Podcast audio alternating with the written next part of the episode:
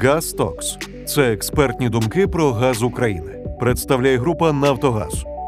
У другому епізоді ГАЗТОКС Віталій Вітрок, академік, кандидат технічних наук, керівник Нафтогазосервісної компанії, поділився своїм баченням щодо ризиків, які стоять перед газовидобуванням, ролі держави у сфері видобутку вуглеводнів і забезпечення енергетичної безпеки, а також перспектив освоєння шельфу Чорного моря. Про стратегію газовидобутку. То й має бути базовий рівень видобутку рідного, на якому ти знаходишся, який дозволить бути безпечним нам бути, що якщо у нас е, трапляється якийсь ціль, ми розуміємо, що на своєму газу ми населення продержимо. Ну, у нас два шляхи. Перший – це нові родовища, нові це, це в часі, е, якщо по розвитку. А по старим родовищам, ну, треба займатися. Треба займатися, технології є. У нас, наприклад, колтюбінні технології, які зараз в Україні працюють, які ми активно розвиваємо. Може, кожною свердловиною, як і кожну людину, потрібно займатися, як і відновлювати, контролювати, все робити як для себе, як воно своє, воно не чуже. Це той резерв, який дозволить нам зберегти, не обов'язково підвищити, зберегти видобуток.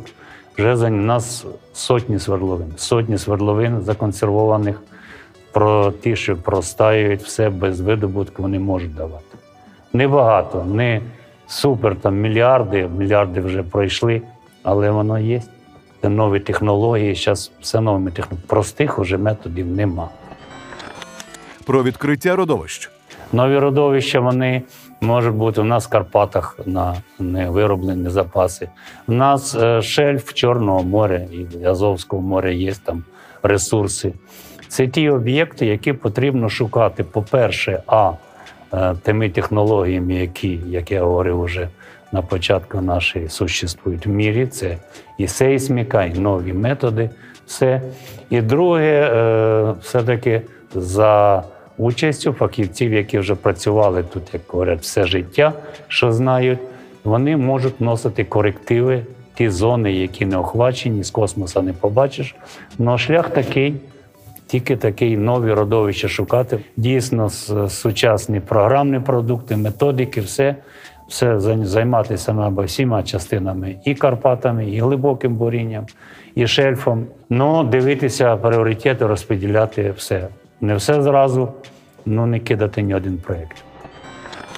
Про газ у Карпатах. Хочу сказати, історію України в Карпатах борили на сім триста свердловин. Правда, чотири-п'ять років газ знайшли. Просто те обладнання, яке там було, воно не витримувало тисків, там тисячу тисків. Зараз вже є труби, є обладнання, яким можна добурити. Ти ж можеш туди добурити, а далі що? Експлуатувати ще треба. Так що технології вже підтяглися, вже ми знаємо, де брати. Ну і геологію, підтримку тільки, тільки держава може забезпечити. Якісь проекти треба СРП робити, це однозначно. Про шельф Чорного моря. Чорне море є, ну це дороги. І бурити там, і пошуки, ще на сейсміку, я думаю, можна порішати. А на буріння це платформи, це джекапи, це, це дійсно, що великі гроші. Але, але переваги Чорного моря, ну, як і Азовського, в тому, що воно, воно в Європі. Воно, на всі сторони від моря є потребителі, є кому газ давати. Тут ось.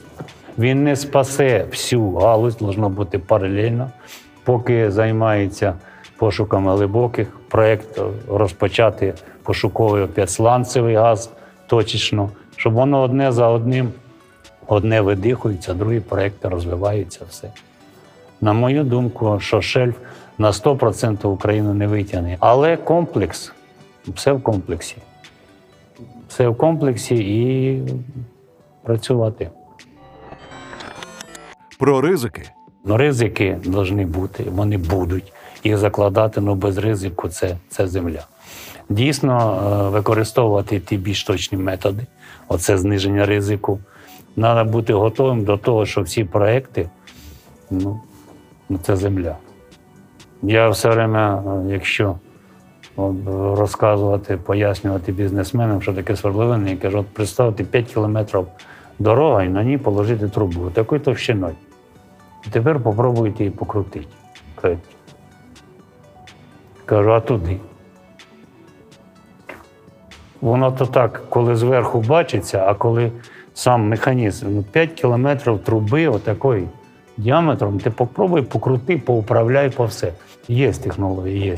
Но, але природа. Про інвестиції та державну політику.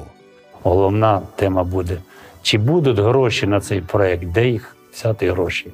А інвестиції, Б ресурси держави, В, опять же, ми говоримо про ті льготні умови, ну, для податків, щоб мінімізувати всі ці нарахунки. Тоді ми, якщо ми хочемо розвивати галузь, потрібно це робити. Якщо, ну, якщо не хочемо, тоді в нас і грошей не буде, і всього. Якщо ми говоримо про глибоке буріння на ДДВ в Карпатах, то це можна, ми можемо говорити за внутрішні інвестиції, скажімо так, якісь. А шельф – це однозначно тільки зовнішнє інвестування. А потім може зібратися, чи рік йде, на два роки зібратися її комітет, якась постійна комісія має бути. Іменно з залученням МНАКа, залученням Мінпалива, депутатський корпус. І в цій комісії, комітеті оприділитися, що ми віддаємо на ринок, що ми лишаємо собі, на чому ми робимо С Р П. Ну, потрібно розуміти, що ми маємо. Про енергобезпеку. Ера газу і ера нафти ще не скоро закінчиться, як би там не говорили, частину. Зелена енергетика, частину електричество, частину газу. Його не будуть спалювати, як зараз двадцять-тридцять відсотків йде кудись повітря. Так що ми можемо забезпечити нашу державу вуглеводнями. І не фразу, термін як енергонезалежність. Енергонезалежність – це таке діло. Енергобезпека – це да. Коли в нас базовий рівень видобутку є всередині держави, а те, що треба, докупати, або, а не наоборот. Оце в розумінні безпе... енергобезпеки держави України. Держава, яка видобуває свої вуглеводні, це галузь. І галузь не в кубах мільярдів газу, а галузь в тому, що це працюють люди.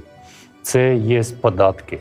Це все є людям робота, є е, наша земля, які, на якій ми живемо. Звідти можемо брати ресурси і дома.